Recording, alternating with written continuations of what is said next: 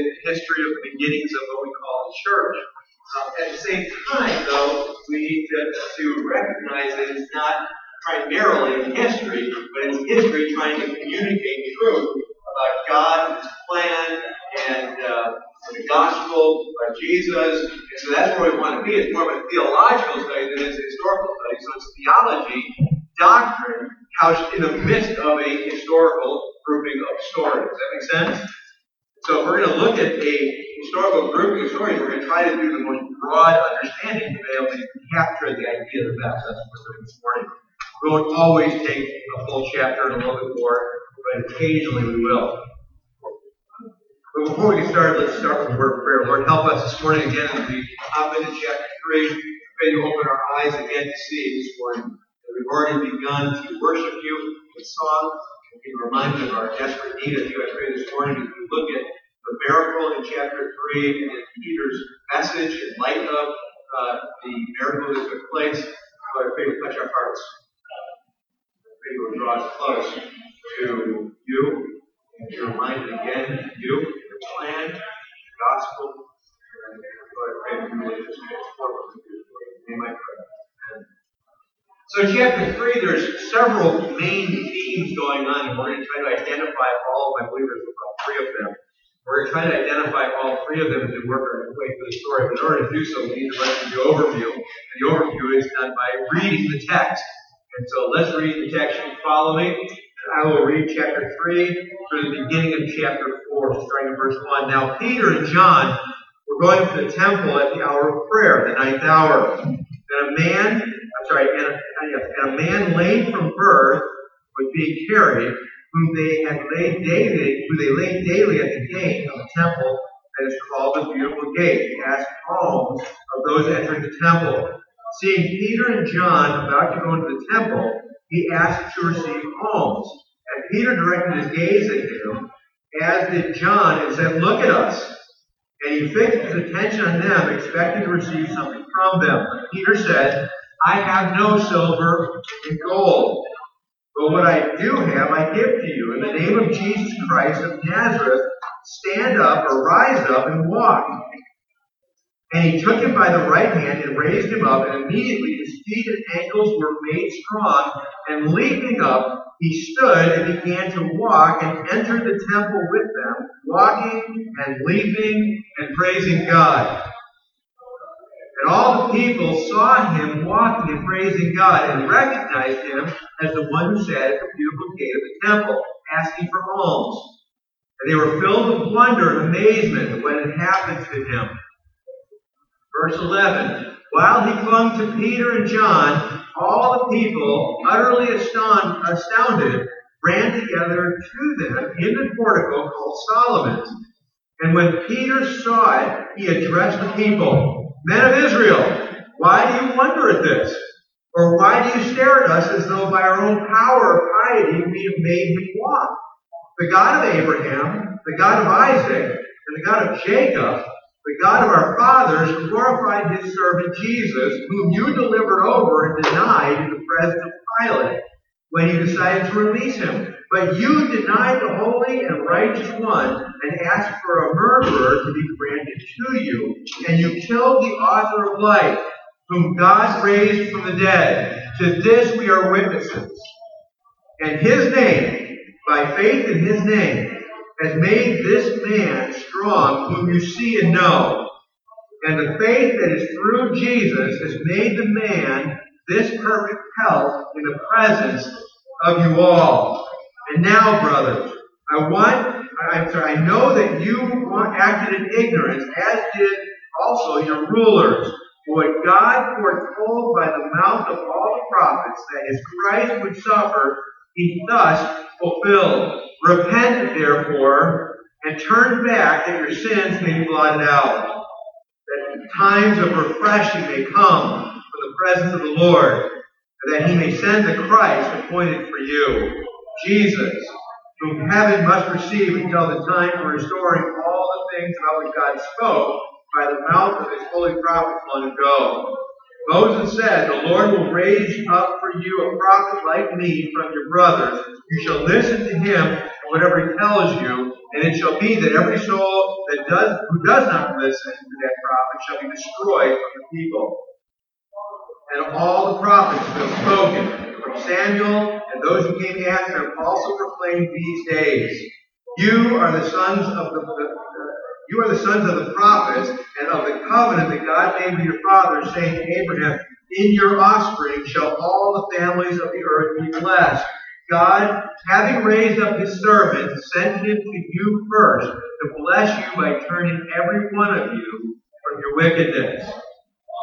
And they were speaking to the people, the priests, the captains of the temple, and the Sadducees. Sorry, and as they were speaking to the people, the priests and the captains of the temple and the Sadducees came upon them, greatly annoyed, because they were teaching the people and proclaiming Jesus the resurrection, sorry, the resurrection from the dead. And they arrested them and put them in custody until the next day, for it was already evening. But many of those who had heard the word believed, the number of men came to So here, that's our text for today. There's several main themes that we're looking at in Acts chapter 3. So I want to make sure we see them as clearly as possible. First of all, verses 1 through uh, 10, primarily in background. It's, or, or another way to put it is, since we're in the football season, it's the color commentary. In other words, the color of the story is not the primary story. It's the color of the story. Or another way to put it, it is the is the catalyst that brings us to the true story we find in 12 and following, or 11 and following. But we, we don't want to move off of 1 through 10 too quickly, though, because there's a couple of really important things we can pick up in here. First of all, you'll notice in verse 1 that Peter and John are on their way to the temple. It's called the hour of prayer. There are actually three hours of prayer. This one is the hour prayer that we would call today around 3 o'clock in the afternoon. So they're on their way up to the temple.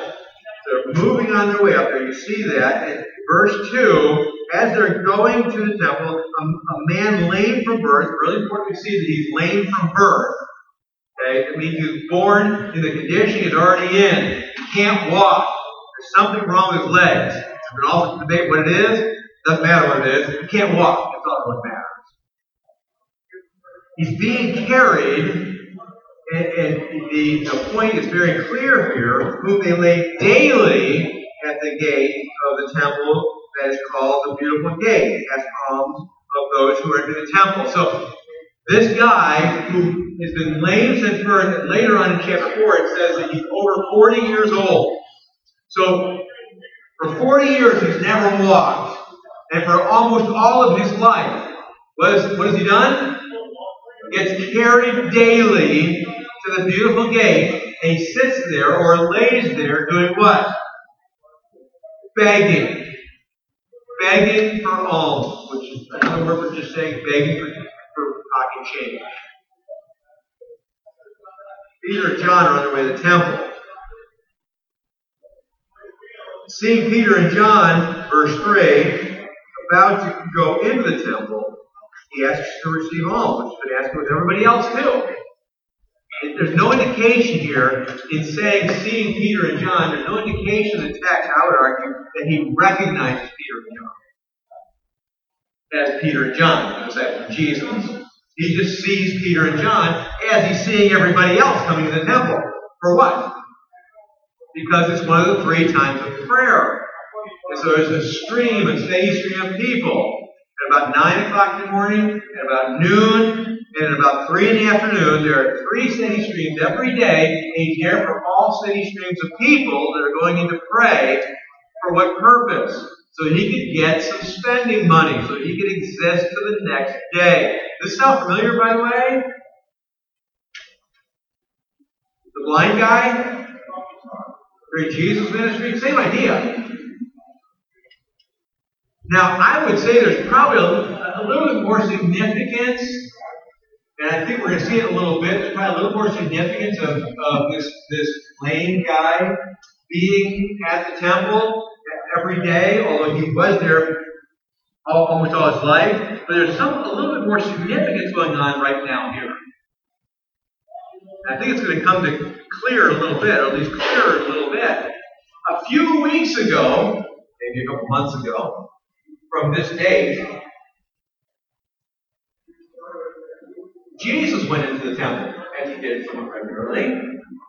And when, when he went into the temple, he ran into some sick people, some physically infirm people. And what did Jesus do? He healed them. He healed them.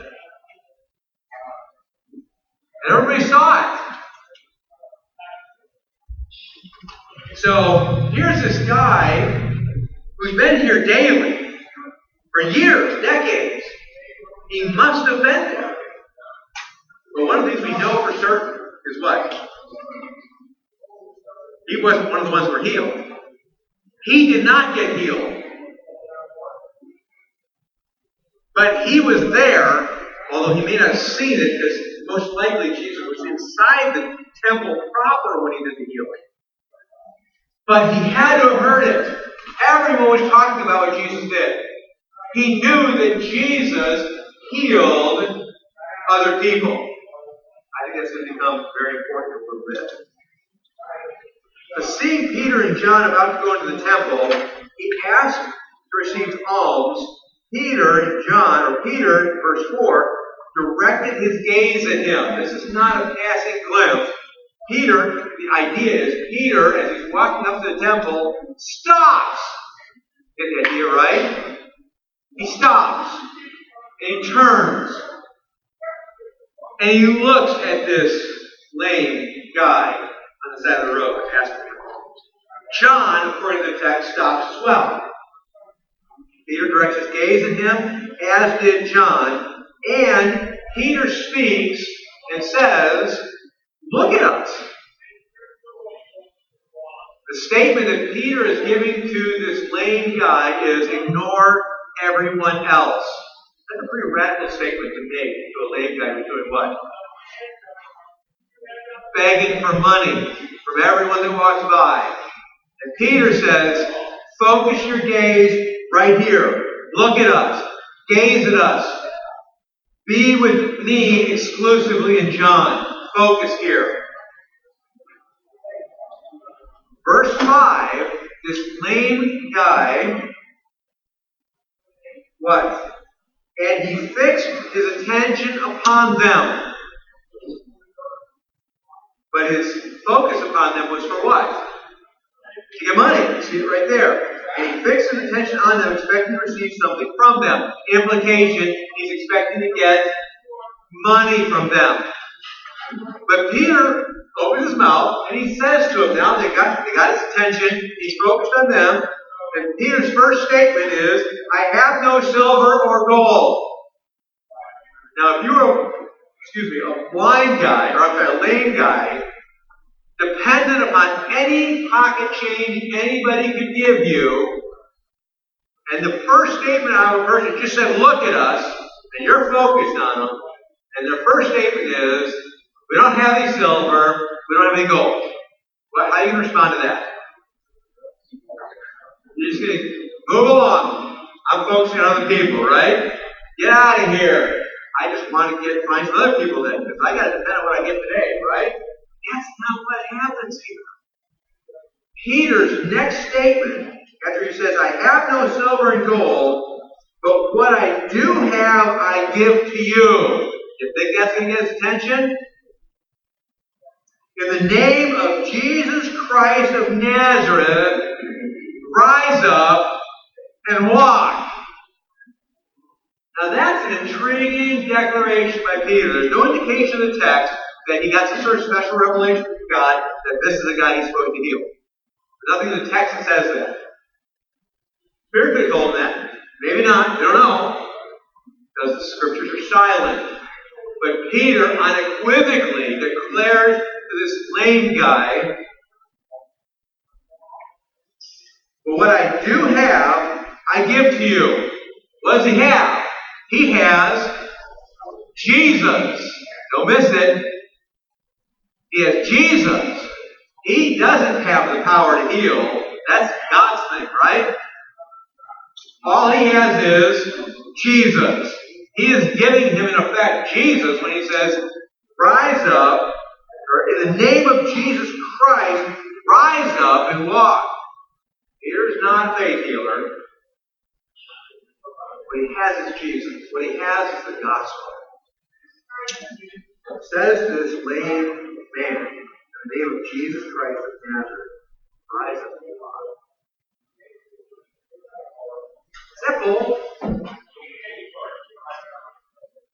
Is that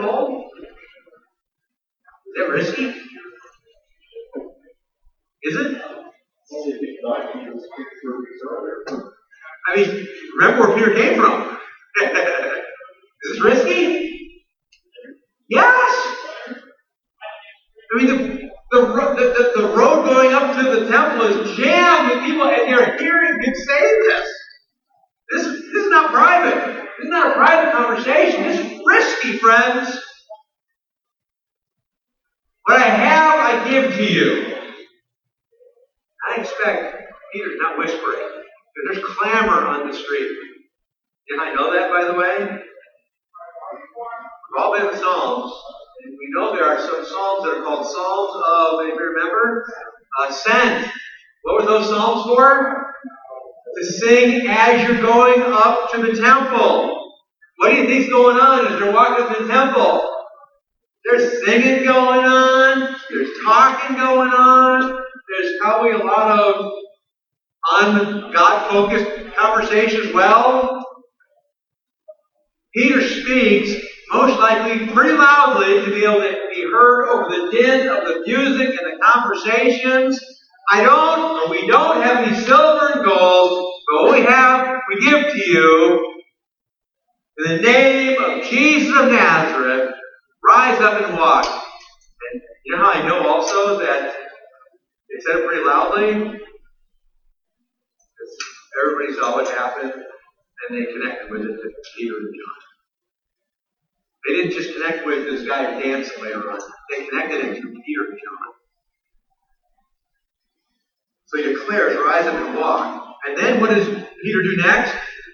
He took this lame man by the right hand and did what? And raised him up. Correct?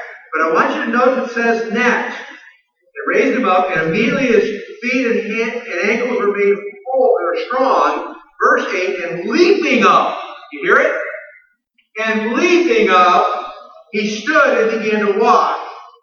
Let's just stop right there for a second. What's going on here? This is intriguing. I think we need to unpack it a little bit more here, especially in light of what, what is going to be declared by Peter in his message.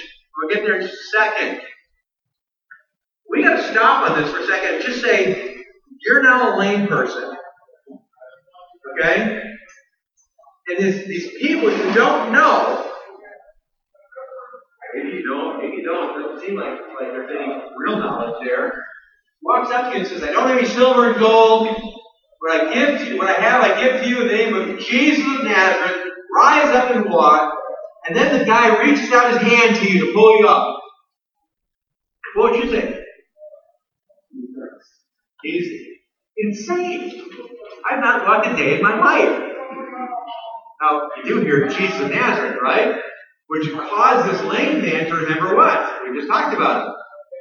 What Jesus did a short time earlier. And he heard about it. And I suspect he probably saw the previously infirm people coming back out of the temple and streaming by him rejoicing and speaking about Jesus of Nazareth. So Peter reaches out his hand. He block. His ankles and his feet healed. But he did what? He reached out and and reaching out and taking his hand, Peter pulled, and he what? He leaped up. There's no, there's no indication, no even inkling for this lame man. We change that. This previously lame man. He tested his feet. There's no indication here, is there, that he was very tentative in getting up. There was no indication of fear, was there? Is there any indication in the text of doubt? None, is there? No, quite the contrary, he readily reaches out his hand and readily leaps up at Pretty stunning, isn't it? You know why he responded that way? Well, Peter's going to tell us a little bit. We'll see in just a few seconds. Uh. Um, Peter tells us he believed. He believed in Jesus. He had faith in Jesus of Nazareth. Now, we'll see it. Again, I'll talk about it in the future when we get to, into, Peter's message. But it seems to me that he must have already believed in Jesus of Nazareth. Most likely because of what happened before. And he probably saw Jesus as he begged over and over and over again. Maybe him teach. We don't know. We don't know the backstory, do we? Except we know this renegade called Beautiful, and he's there every day. But I would argue that what we're seeing here, as he is healed by Peter, he's healed by his faith in Jesus of Nazareth. He leaps up why? Because if, if Jesus of Nazareth is healing him, he is therefore healed. He's healed now, this moment, and he leaps up. And he follows him into the temple. Now I want to pause this for a second. Because on one level, the story is absolutely true the way it stands. Isn't it? Absolutely is. The facts of the story, the physicality of the story is true as it stands. No exception at all. I believe that Peter walked up to him, says what he says to him, reaches out his right hand, he jumped up and he was healed. I believe all that. Absolutely true. At the same time, I would present to you, we get all enthralled with the wrong thing about story. I remember growing up as a kid, hearing about the story over and over and over in Sunday school and VBS and everywhere else. Being enthralled with this guy healed like this. I would present you at the same time, physicality of the thing is true, there's a point to his healing. There's a dramatic point to his healing. This is one of the big teachings argue of this text.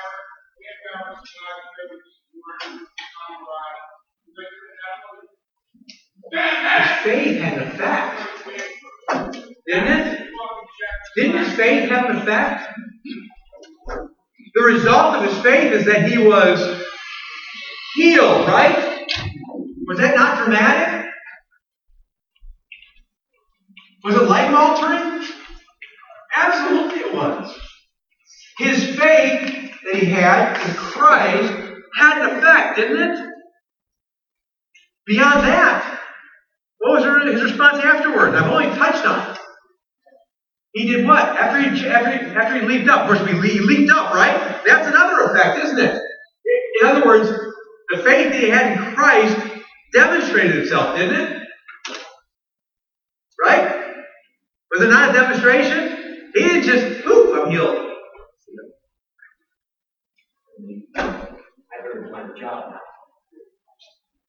I don't need to beg. Is that what we hear here? No, it had a dramatic effect. He leaped up. And then it goes on and says what? He, he entered temple doing what? Praising God. You hear that? Head in fact. Now, let me just stop for a second. We see all that there, don't we? Which is harder? To forgive your sins, or to say, rise up and walk? Ah, Jesus answered that question, didn't he? And the answer is the harder one is what? Forgive sins. Right? To say, rise up and walk and to heal, Jesus said. What's the point of that? Well, the point is really, I think, really important. See, I would argue the healing of this lame man is really serves a picture of what the, the ramifications of being a person of faith. What happens? Here's what's really strange today. I guarantee you that if there was somebody that was outside the door here, and we see him every Sunday coming to church, as we walk in, he's laying there lame asking for money. And if one Sunday we're all coming in all the same time for some reason, and we're all coming up the stairs at the exact same time, and I walk up to him and said, Hey, I need your focus right here. And he looks at me and says, I say, Hey, I don't have silver and gold. What I have I give to you in the name of Jesus Christ of Nazareth. Rise up and walk. And I give him my right hand. He takes my right hand and I bring him up and he's like, And he follows me into worship here, and he's just praising God out of control. I suspect we would all be amazed, wouldn't we? Wouldn't we? Which is harder? Which is harder? Give us a sins? Again, I look at the story and say, why do we find ourselves not responding like this.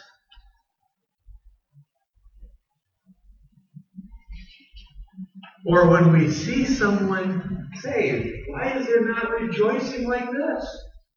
Like we see here.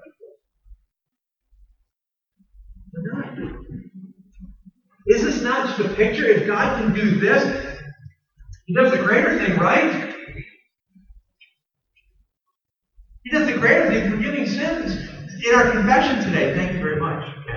In our confession today, we talk about forgiving sins. Confessing our sins. And we know the scriptures tell us He is faithful and just to forgive us our sins and what? Cleanse us from all unrighteousness. Is that not worthy of leaping up in joy? Hmm? At some level? Does that not excite us and move us? Why doesn't it? That should thrill us. Should not? Should that not bring us to leap up, as it were, with joy and respond by what? Praising God. In the text, this is not like, praise God. Yay. Is it? This is extreme. Isn't it? This guy is rejoicing over healing of his feet. I want to remind you, he's over 40 years old, and that day he didn't have a whole lot longer to live. 30 years. In a little bit, you know what's going to happen to his feet again? Probably be lame. Happens when you get old. Does it? That happens. Friends, the Lord forgive our sins. It's removed as far as the east from the west. And nevermore will be held in Which is greater? Which is greater? Think about it. Is the greater thing rise up and walk? Or is the greater thing is you're forgiven and never.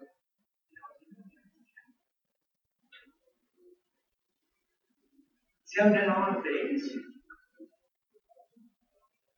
Jackson, how do you doctrine we don't realize the value of words? The stunning mercy of God that when we confess our sins, we We don't, we don't remind ourselves that today, September 15th,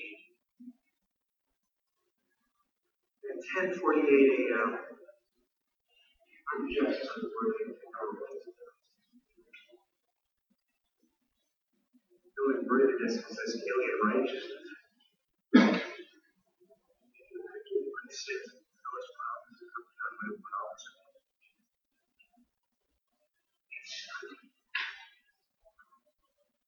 problems. Wonder how much more our worship would be significant and powerful and full of meaning. It that we realize that's the thing we have. Verse 8 again. And leaping up, he stood and began to walk, and entered, entered the temple with them, walking and leaping. So it's ongoing, isn't it? There's an ongoing praise. This is going on and on and on and on. Praising God. Verse 9. And all the people saw him. Last point I want to make about this section, I believe. It says that all people saw him walking and praising God and recognized him as the one who sat beautifully in the temple, asking for alms. We are filled with wonder and amazement at what is Last thing I want to point out in verse 1 through 10 is this. It was evident. It was evident. How was it evident? Well, it was transformed. Physically. Now, he's clearly going through a transformation spiritually as well, wasn't he? He couldn't leap for joy with the, for the Lord before. But now, by faith, he is leaping for joy.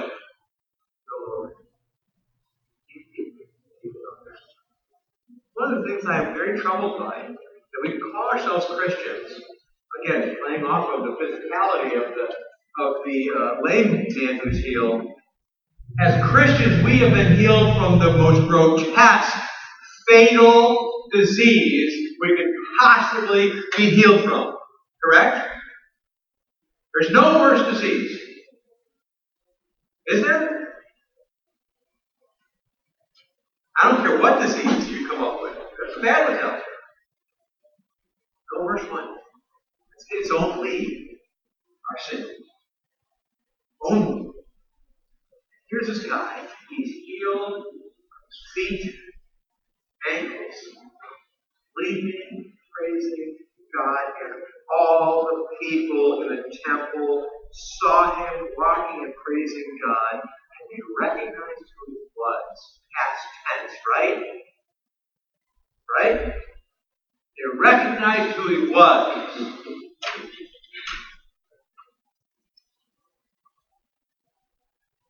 The implication being he is.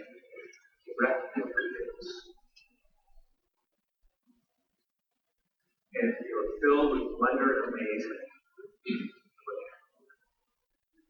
Can I just pause for a second before you off what we did and ask a question?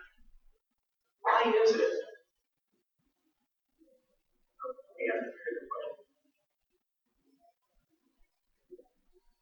I want you to be really personal. I'm being really personal myself as well. It's a very painful question. Has anybody ever been amazed? Has anybody ever been amazed at the narrow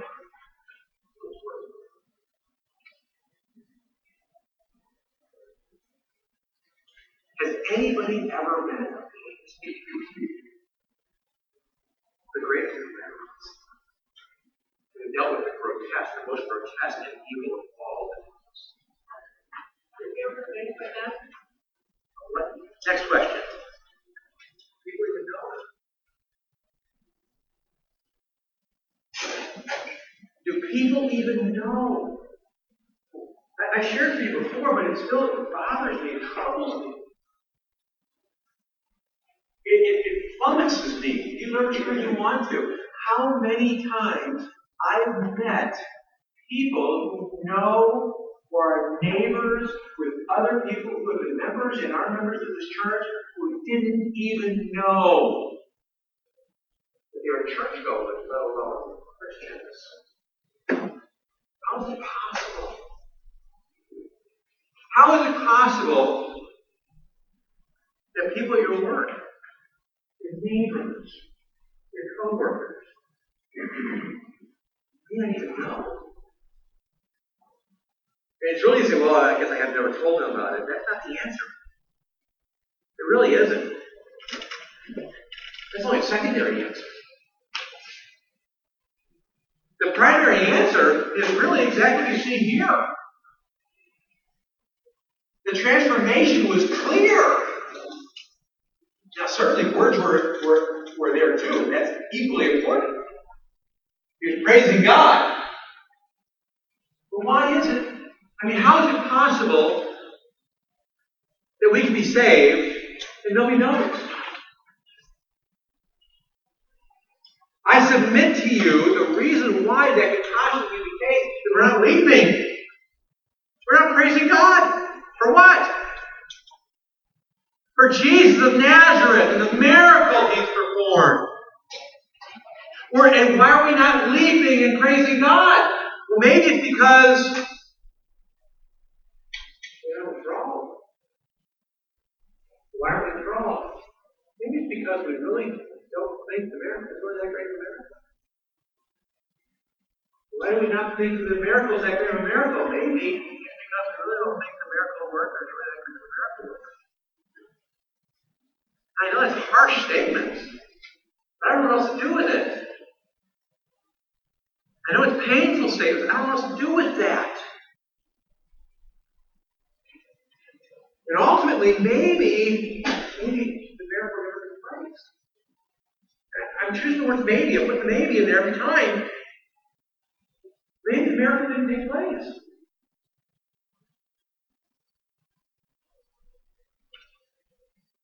Because one of the things you see in the scriptures over and over and over again is when someone really gets saved, what happens?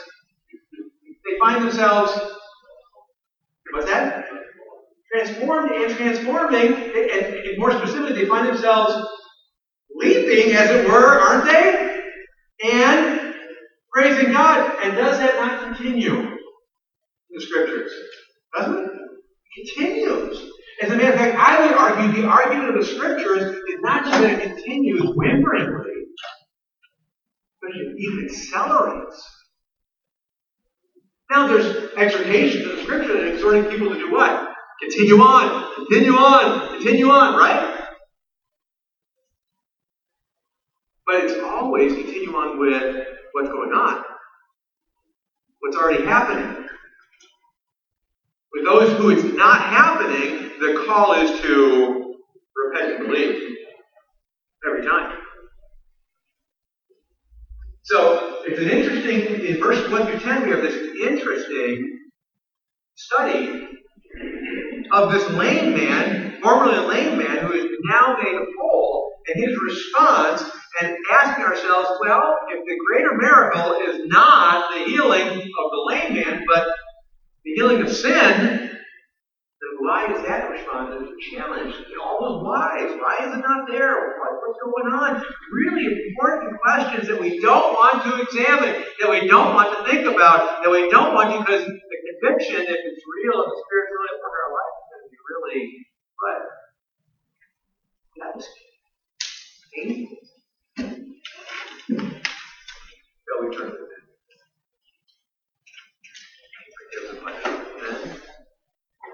That brings us to verse 11. Well, I clung to Peter and John, and all the people, utterly astounded, ran together to them the portico, that is all three, the portico called Solomon's, which is on the east side of the, of the temple proper. Most likely, by the way, I think it will be the first time this former lady got that temple. Now. Verse 12. And when Peter saw it, there was all these people gathering, he addressed the people. Second message, right? We already got his first one, day of Pentecost. Now just a little bit later, Maybe even just the next day later, we don't know. Peter saw it, he addressed the people when he got up to preach. By the way, just an aside, I don't think there's any other appropriate response. Any other response to what Peter does here is quite inappropriate. Peter, Men of Israel, why do you wonder at this? Well, we've got going on. Why do you wonder at this? Or why do you stare at us as though by our own power or piety we've made him walk? What's Peter saying? You're showing that you still don't believe. You still don't get it. You're looking at us like we are somebody great. You totally miss the point. Verse 13. The God of Abraham, now he goes right into the gospel. Because he knows that's what they need. The solution is not more healing of lame people. The solution is not sit there and, and just be quiet as people heap praises on them. The solution for Peter and John is these people need one thing and one thing only, right? All they need, see, is, by the way, again, just stop for a moment. This is just like a, a momentary stop on this train ride. For Peter and John, all these people need are the gospel. That's all they need. But again, submit to you, that is biblical perspective. Do we, for example, do we have a social uh, mandate in the scriptures to care for the poor and all the rest? Absolutely we do. Do we have a social mandate in the scriptures to be concerned about injustice? Absolutely. No question. But for what purpose and all that and more? For what purpose? Gospel, which brings God's glory. There is no other way to bring God's glory but the gospel. Your kingdom come, your will be done is all gospel driven and dripping. So Peter does what only is appropriate, only is appropriate. Verse 13, uh, yeah, verse 13. The God of Abraham, the God of Isaac, and the God of Jacob, the God of our fathers, glorified his servant Jesus. Now what is Peter doing? He's reminding them and or introducing them to Jesus in the history of the Old Testament. He glorified his servant Jesus, and then he does what next? Listen. Whom you delivered over and denied in the presence of Pilate when he decided to release him. That is gospel. The gospel is not gospel without condemnation. Gospel is not gospel without hopelessness. Gospel is not gospel without destruction of who they are, who the receiver is at the moment. It never is. And most gospel giving today everything it can to avoid destroying a person.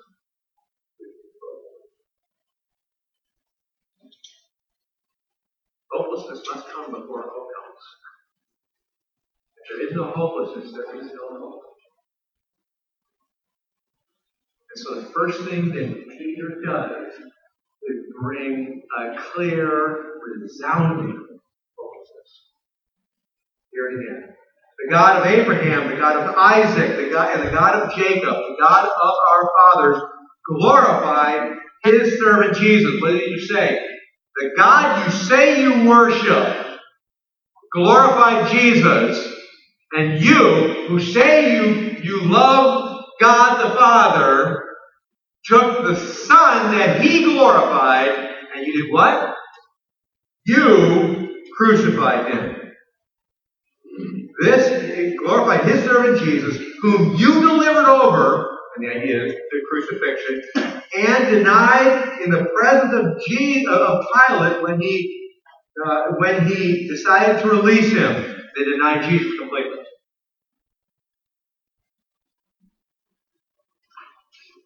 Verse 14, but you denied, he brings it back again. This is the second time he used the word denied. You denied the holy and righteous one. I mean, talk about piling on, friends. Is he not piling on at this point? I mean, he is absolutely piling on now. Piling the guilt, the hopelessness. God the Father, who you say you worship, he glorified the Son. You denied him and turned him over. We got so far. But you denied the holy and righteous one and asked for a murderer to be granted to you. So you swapped out the one that God glorified because you'd rather have a what? Murderer. And by the way, let me just say this as an aside. You think that's absolutely insane, that's what every single person that rejects the gospel is doing. Because Satan is the ultimate murderer. Barabbas is just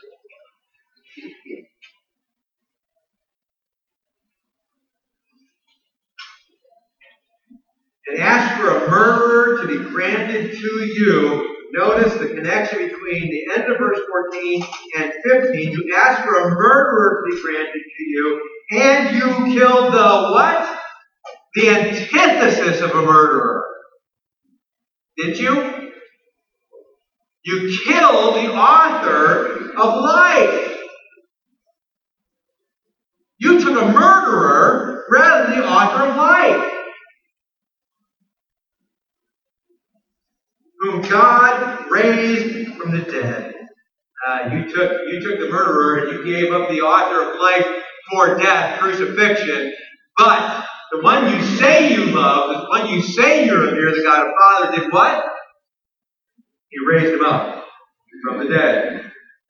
Continues in verse 15. To this we are witnesses, referencing the history. And his name by faith in his name has made this man strong, whom you see and know, and the faith that is through Jesus has given the man this perfect health in the presence of you all. So now he brings it all back to the lame man again, correct? And the idea that that that something dramatic happened to this lame man. Why did it happen to this lame man? Some people have argued that the faith he's talking about here in Jesus or through Jesus is referencing Peter and John's faith. Other people have argued, no, it's the lame man's faith. And I would say, no, it's both. Clearly, the lame man had faith. We just talked about it. The evidence of his faith is clear in the text. But we also see the evidence very clearly in the faith of Peter and John, do we not? I mean, even in this little storyline, what do you see? You see Peter saying, in the name of Jesus, we'll give you what we have. We have Jesus. In the name of Jesus of Nazareth, rise up and walk. And they reach out to bring him up to walk. That sounds like faith to me. Doesn't it? Based on what Jesus told them they would be able to do. No, we don't have that promise. This is a sign, what's called a sign gift that is ceased. But they had that, and faith in Jesus The promise to be able to, speak that, it would happen. Did they? And we know that Peter had faith, didn't don't we? I mean, what happened in chapter 2? The guy who cowered with the slave girl gets up and preaches Christ been crucified to people who probably didn't kill him. They didn't. They repented, but he didn't know. And then here, in the temple, talk about talk about a place where everybody in the temple, for the most part, is anti, at this point in time, anti Christian, he steps up to these people who are absolutely clueless. He says to them, John next to him, late man next to him, previously late man next to him, says, What a beautiful picture. And by the way, it's, it's the it's someone that we accepted. For John, not, for Peter not to say something would be an evidence of what? Faith? No faith. But somehow we think, if I may just work with this for a second, somehow we think that we have these opportunities to come by us every day, tell the gospel, and we don't say anything, we don't say anything, we don't say anything. We say very comfortably? Yes, I'm a person of faith. Wait, what?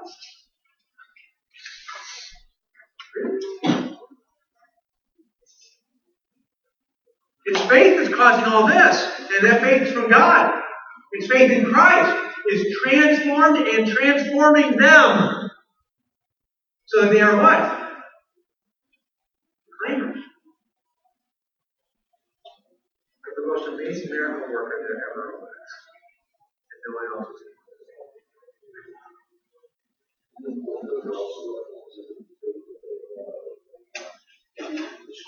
Yes, yes. Absolutely. The faith is from God. It's through Christ. Absolutely. It's not something they conjured up.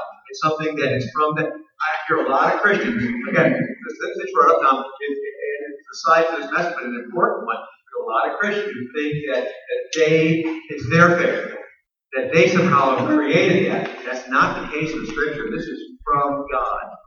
God has given them faith It's by grace through faith. That faith comes via grace. God's grace. So, moving on. He says, verse 16 again, by his name, by faith, in his name, has made this man strong whom you see and know. And the faith that is through Jesus has given the man uh, this perfect health in the presence of you all. So the evidence is really clear that that that uh, what uh, Peter's saying about Jesus is true. Verse 17. And now, brothers, and when he says brothers here, he's not talking about them as believers, brothers as in fellow Jews. And now, brothers, I know that you acted in ignorance, as did also your rulers.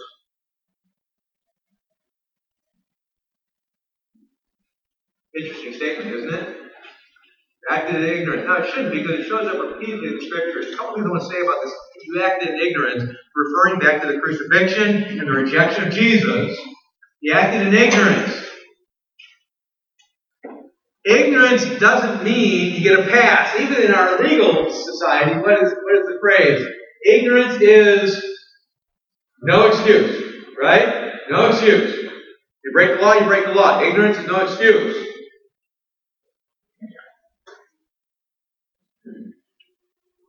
If I may use this as an illustration, I was in Dr. Finer's office uh, about a year and a half ago, and I had a hearing test done.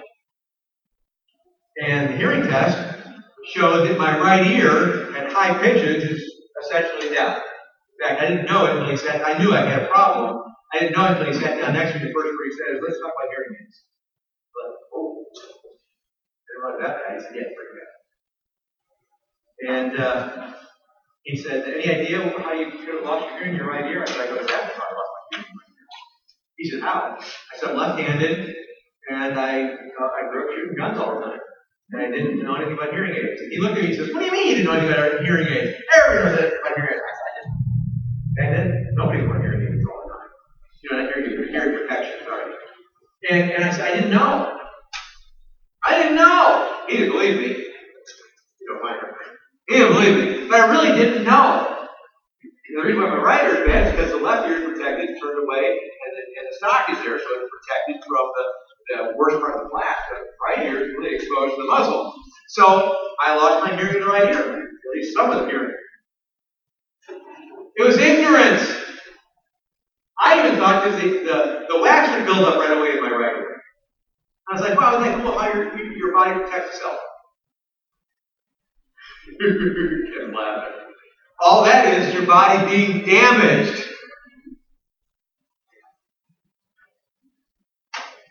I was ignorant. That give you a pass for not being able to hear in my right ear? Does it give me anything? No. Gives me deafness. Doesn't change a thing. What Peter is doing is he's, not if I may say this, most likely, this is a most likely statement, the Spirit's at work in Peter. And Peter, by the Spirit, is recognizing that the Spirit's at work in life.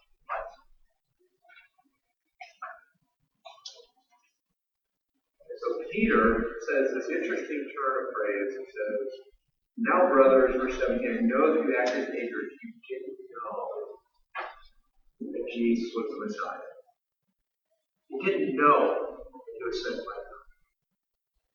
That he was loved by God and sent to be the Redeemer and to rescue people You didn't know he from sin. Now, the implication behind it is you shouldn't have been. Right? There are 39 books written about it. You shouldn't have been, but you were in ignorance. Why were they in ignorance? You know why? Because these things are spiritually discerned. That's why. They're spiritually discerned. And if the Spirit's not at work, they're not going to discern it. They're not going to know. And the result is they will remain ignorant. But in ignorance is still condemnation. But in the midst of this, it says, Now, brothers, I want you to know that you acted in ignorance, past tense, as did your rulers, past tense. But, verse 18, the transition word, but what God foretold by the mouth of all the prophets, that his Christ would suffer, he thus fulfilled, past tense, referencing Jesus Christ. Present tense, verse 19. Repent, therefore. Repent, therefore, and turn back to your sins The times of refreshing may come from the presence of the Lord, and that he may send the Christ appointed for you, Jesus, whom heaven must receive until the time for restoring all things, about which God spoke by the mouth of his holy prophet, until Moses said, The Lord God will raise you up, raise up for you a prophet like me from us. You shall listen to him in whatever he tells. And it shall be that every soul who does not listen to that prophet shall be destroyed. Stop there. You know what he's saying? He's saying the same thing Paul says later on. You were ignorant. It was a time of ignorance, but the time of ignorance has ended. It was past. The time of ignorance is ended. Peter has declared unequivocally now twice that Jesus is the absolute and complete fulfillment of all the prophecies of the Old Testament. The time of ignorance is over.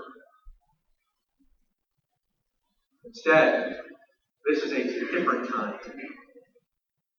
This is a time of repentance. This is a time of turning. Turning what? Turning back. Repent, therefore, and turn back to your sins. Turn back to what? Turn back from. Elsewhere the scriptures talk about rebellion. Here he talks about ignorance. The idea is turn back from that. All the ignorance and rebellion and turn to Jesus Christ.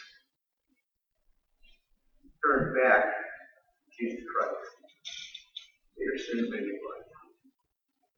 course, the only way that's going to happen is by the greater of Scriptures and by the Holy Spirit. What Peter is in essence saying is what? Repent and turn, and guess what? Great is your You're not this one? You're not. Actually, I point over here. Here's the guy. You're on this one that you see here. You ain't seen nothing yet. That's what he's saying. This is cool. He's dancing, he's jumping, he's leaping, he's praising God. But he's going to still go back to that, the implication, right? He's going to die. But repent from your ignorance and rebellion and to Jesus Christ.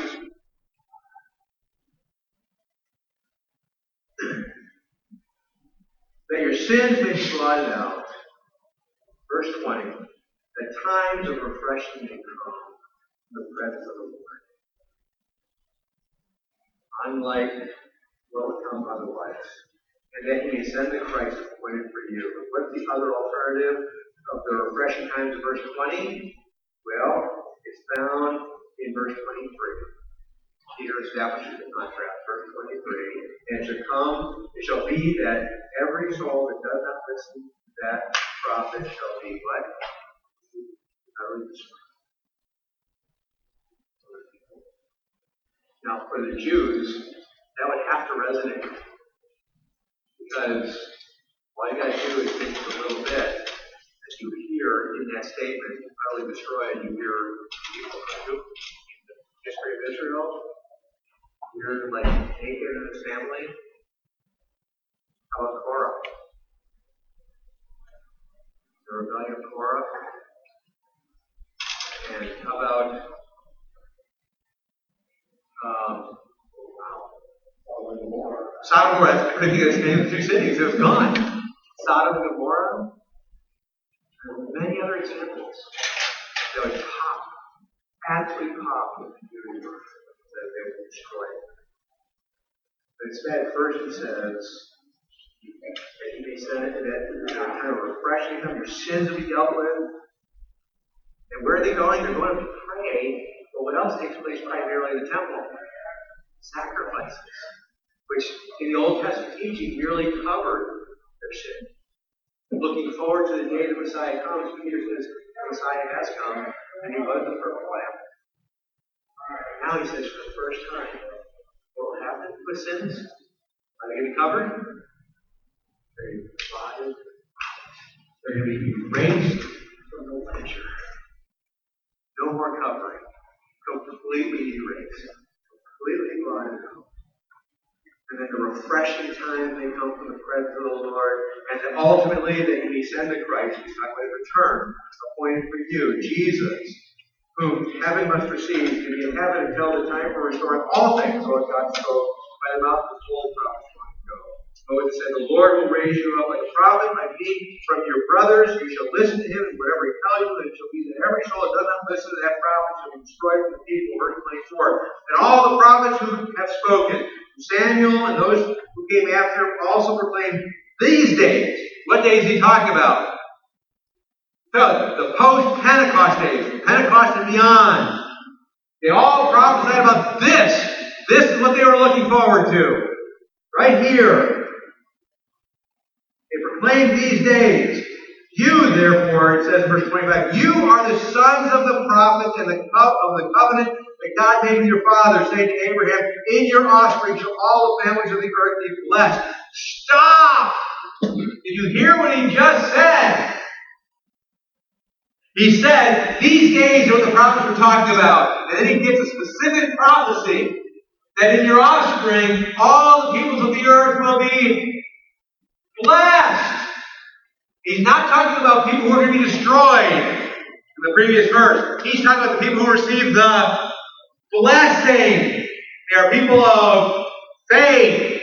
And the result of them having faith, because it's been given to them by God, is that they are saved, because they are people of faith. And the result is going to be what? All the people of the earth will therefore be, through them, they're the conduit of blessing. Through them, all the families of the earth shall be blessed. You know who he's talking about? You're a person of faith.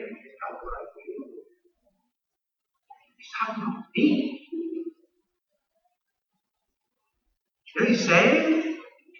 When, when we are saved people, we are in the time of blessing that he talked about earlier. Repent therefore and turn back, verse 19, that your sins may be blotted out, that the times of refreshing or blessing may come from the presence of the Lord, which is really like a first fruit of what is yet to come, ultimate blessing, being with Him and that he may send the Christ ultimately. But if we if we just stop at at the uh, the time of refreshing may come, this first first seeding of it, so to speak. We are being blessed. This time of refreshing, we are being blessed so that we will be a blessing. The whole point of it, the whole point, is argued in the scriptures throughout the scriptures, is the reason why we are saved is to be a blessing. The reason why we are receiving a blessing is to be a blessing. And he says here that through these people, who, the people who are not the ones being destroyed, but the ones who are being blessed, who receive the time of, of refreshing because of the Spirit at work in us, will therefore be a conduit of blessing to all the families of the earth. And we can't miss the point. That blessing is not being nice to other people. That blessing is not merely caring for the poor. Here, let me give you some alms. That blessing to all the families of the earth is a blessing of I'm receiving the truth, the gospel. I have and am receiving the truth the gospel, and therefore the truth of the gospel is flowing through me. It is being proclaimed to all the families of the earth. You get that? This is nothing more than a restatement of the Great Commission. As you are going, make disciples. By doing what? By giving alms to the poor? No, by baptizing and teaching. And you've heard me say it before, I'll say it again. I don't think that passage is talking primarily, at least, if not, if not at all, about physical baptism. I think that passage is talking about spiritual baptism. Salvation.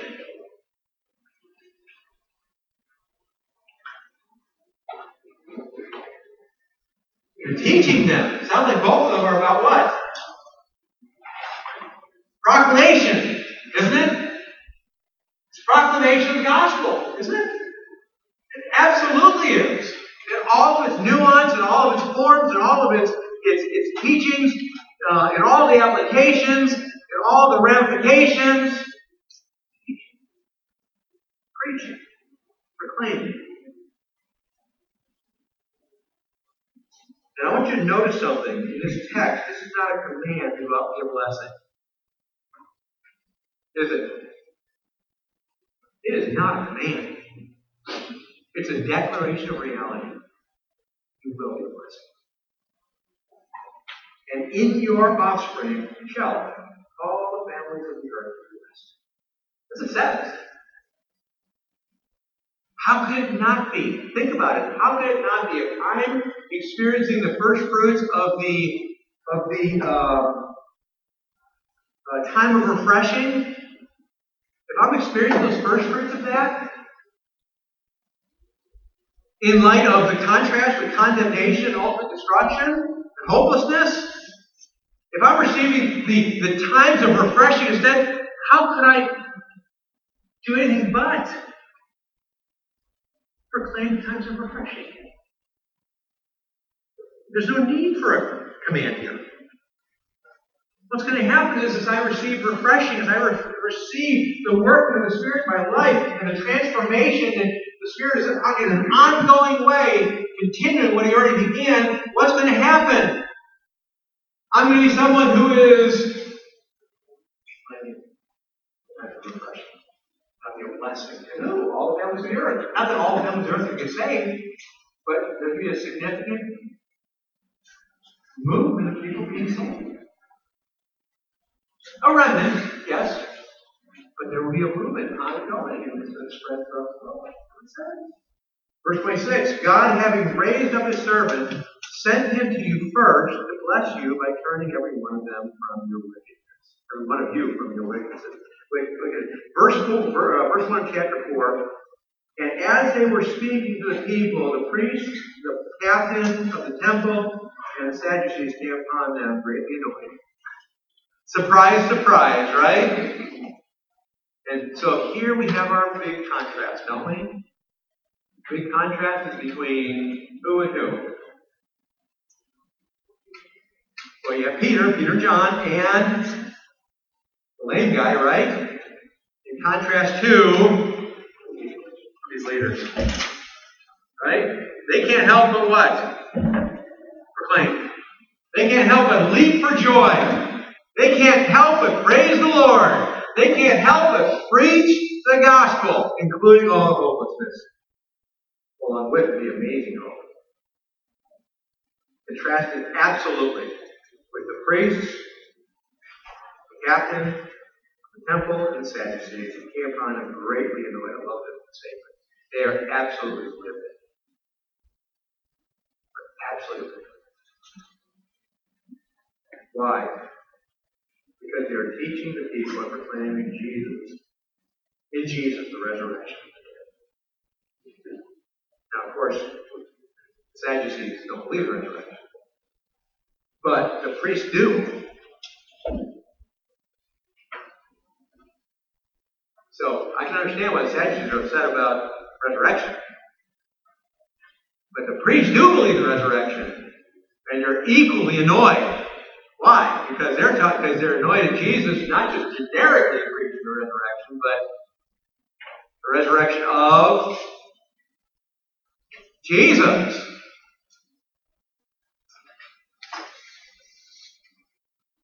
Verse 3. And they arrested them. Implication, I don't know if it's true, but implication, they arrested all three of them.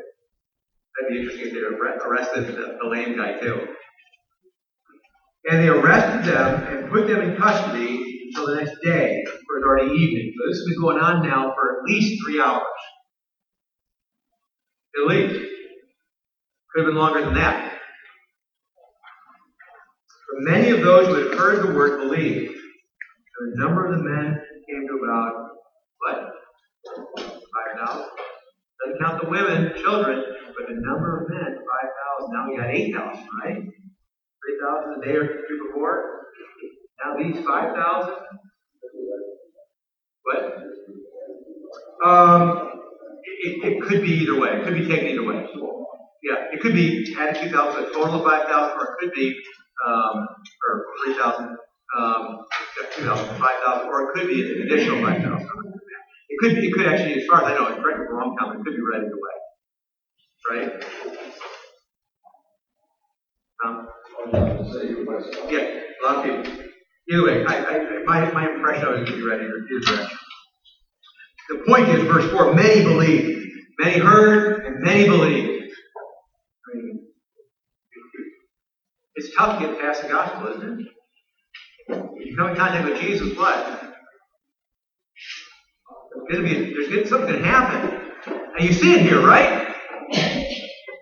You see it.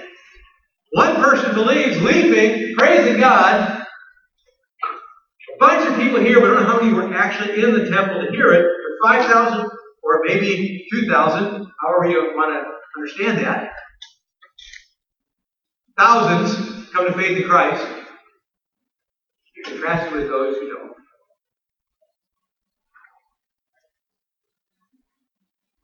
One was greatly annoyed, or one group was greatly annoyed, the others were. They? What you see in the picture here is those two categories, don't you? There's no third category, is there? You got those greatly enthralled and moved into proclaiming, and then you have greatly moved. Really great. See, we want to establish different categories in between on the scale, don't we? We want to say, yeah, yeah. I'm not annoyed. I'm not greatly annoyed when people preach the gospel. I can't say that I'm really enthralled with Jesus when I look at my life. I can say I am, but when I look at my life, it doesn't say enthralled. But you know, it's kind of like I struggle sometimes. I struggle with people. I struggle. We want to establish different category, don't we? We want to try to we want to try to shoehorn ourselves in between the two. I really don't want this. I don't want this either. Because these people are clearly getting destroyed. But this is really a little bit too uncomfortable for me in my life right now. This is just really too uncomfortable for me. It's greatly enthralled. This costs a lot. This could cost me my life. This could cost me my job. This could cost me my future career plans. This could cost me a fill in the blank, all sorts of things. I'm going to another category. He doesn't do that. It's like, these are the categories. It's really silent about this middle road area. You're like greatly annoyed. And you see this all throughout the scriptures, all throughout the New Testament. They use different terms for it. Greatly annoyed, enthralled. And when people aren't annoyed, but greatly and not greatly enthralled, enthralled, that's when a lot of the gospel, a lot of the epistles are written and really cranking down on, on those who claim to be believers. Isn't it? They really down. Because you see, those who are greatly annoyed are not counterfeits. Are they? They're unbelievers and they're broadcasting. Those who are greatly enthralled, they're not counterfeits. Are they? The Spirit's at work in our life and it's evidencing itself. What is a counterfeit? It's trying to look like something that they're not. The scriptures talk about this more. An interesting perspective, a challenging perspective, which takes us back to Peter's statement.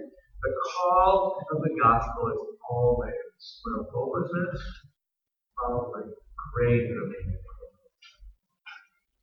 Completed with a call for And repent and believe, Pete, God through Peter promised days of resurrection. And that's transformative. And that's the spirit of our What a promise. What a hopeful promise. Do you find yourself trying to shoehorn yourself in between those two? The answer is not I gotta try harder. The answer is turn from what's holding you back and turn to Jesus, the author of perfecter of faith. That's the call. And see. And he will like you've never been. Jesus says it so clearly, John 5. Because there is how could not be? There's the world of Jesus. There's a serious cost. We don't experience the cost because we're really pretty casual about this thing that. Which calls the question of love. Lord help us. We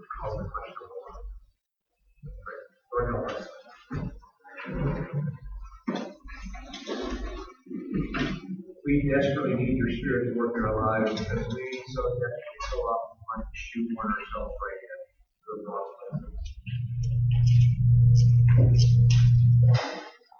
So Lord, I you work in our hearts and change us. Draw us close. Inflame our hearts with you. So when I see you in the call upon my like There's clearly, according to scriptures, there is a time when church. Help us